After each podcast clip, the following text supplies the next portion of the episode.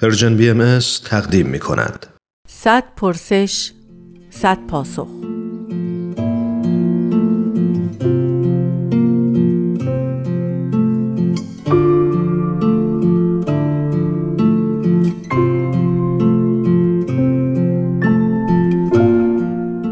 پرسش پنجاه و هفتم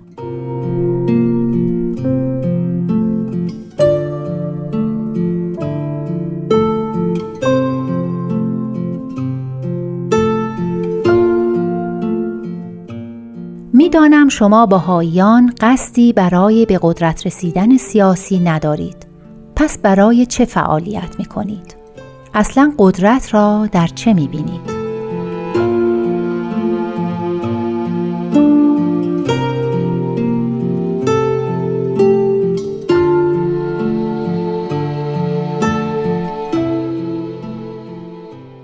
سلام من مهرداد ایروانی هستم فکر می کنم که یه نکته که قابل توجهه اینه که تحت شاید بتونیم بگیم تاثیر فضای رسانه‌ای که امروز همه جا خیلی پررنگه تصور ما معمولا اینه که همه آنچه که در جامعه داره اتفاق میافته نتیجه قانونگذاری و یا نتیجه برنامه ریزی سیاستمدارانه. شکی نیست که قانونگذاری در تقریبا همه چیز و برنامه ریزی های سیاست مداران هم همینطور تاثیر بسیار بسیار زیادی داره ولی همه روابط اجتماعی و همه پویایی اجتماعی رو در جنبه های مختلف اقتصادی، فرهنگی و غیره رو قوانین یا رفتار سیاست مداران بهتر بگیم برنامه ریزی سیاست مداران تعیین نمی‌کنه. امروز ما وظایف بسیار زیادی بر دوش دولت می‌ذاریم. ازش انتظار داریم که نه تنها تأمین کننده امنیت خارجی باشه بلکه عدالت رو هم در درون جامعه حفظ بکنه.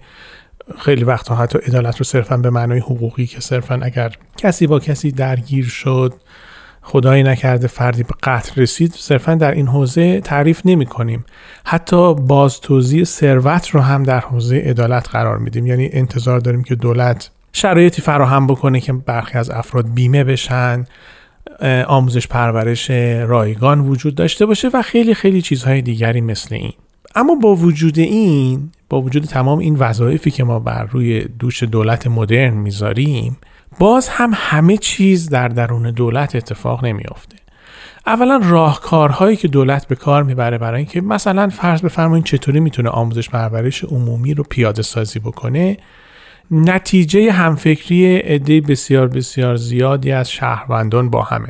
تجربیات مختلفی صورت می‌گیره تحلیل های مختلفی از امکاناتی که در جامعه هست و انواع و اقسام تجربه ها در کنار نظریه پردازی ها این امکان رو فراهم می‌کنه که بعدا بشه یک برنامه سیاسی رو پیش برد. قرضم از گفتن این مطالب این هست که درسته که شاید در مرحله نهایی خیلی از موضوعات توسط جامعه سیاسی و دولت حل و فصل میشه؟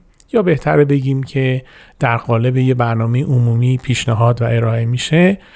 اما هم پیاده سازی این برنامه ها نیازمند خلاقیت و تعهد شهروندانه و هم رسیدن به اون برنامه ها نیازمند خلاقیت و تعهد شهروندان بوده. همه چیز در دنیای سیاست اتفاق نمیافته و همه چیز با قدرت سیاسی تعریف نمیشه. بنابراین اساسا دلیلی وجود نداره که همه بخوان صرفا برای به دست آوردن قدرت سیاسی دست به فعالیت اجتماعی بزنن. در هر جامعه ای کسانی صرفا وارد سیاست میشن که دوست دارن وارد سیاست بشوند. الان به خیلی از کشورهای دنیا هم اگر نگاه کنیم کشورهای توسعه یافته بخش بزرگی از وظایف دولت حتی بر عهده جامعه مدنی هست. به این معنی که مثلا فرض بفرمایید مردم یک شهر شورای شهر خودشون یا شهردار خودشون را انتخاب می‌کنن. حتی در برخی از کشورها اعضای یک شهر، شهروندان یک شهر تصمیم می‌گیرن که آیا فردی به تبعیت اون شهر یا در واقع اون کشور در بیاد یا نه.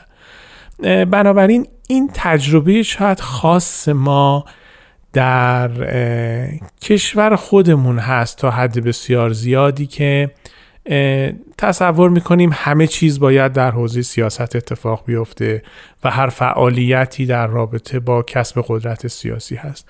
نه نیازی هست برای خدمت وطن و زندگی متحدانه اجتماعی داشتن همه چیز به سمت سیاست بره و نه اساسا تعهد رو میشه با صرفا کار سیاسی تعریف کرد. خیلی چیزا هست در جامعه که بیرون از حیات سیاسی به این معنی داره اتفاق میفته مثلا تعهد معلمین در آموزش دانش آموزان یا تعهد پلیس به رعایت قوانین همه اینها داره در خارج از سیاست به این معنا اتفاق میافته اساسا دلیلی وجود نداره که برای همه افراد سیاست هدف زندگی باشه یا برای همه جوا... هر, هر. هر گروهی از افراد جامعه سیاست هدف زندگی باشه هدف واقعی باید احساس تعهد کردن نسبت به زندگی اجتماعی باشه. این تنها چیزی که مهمه.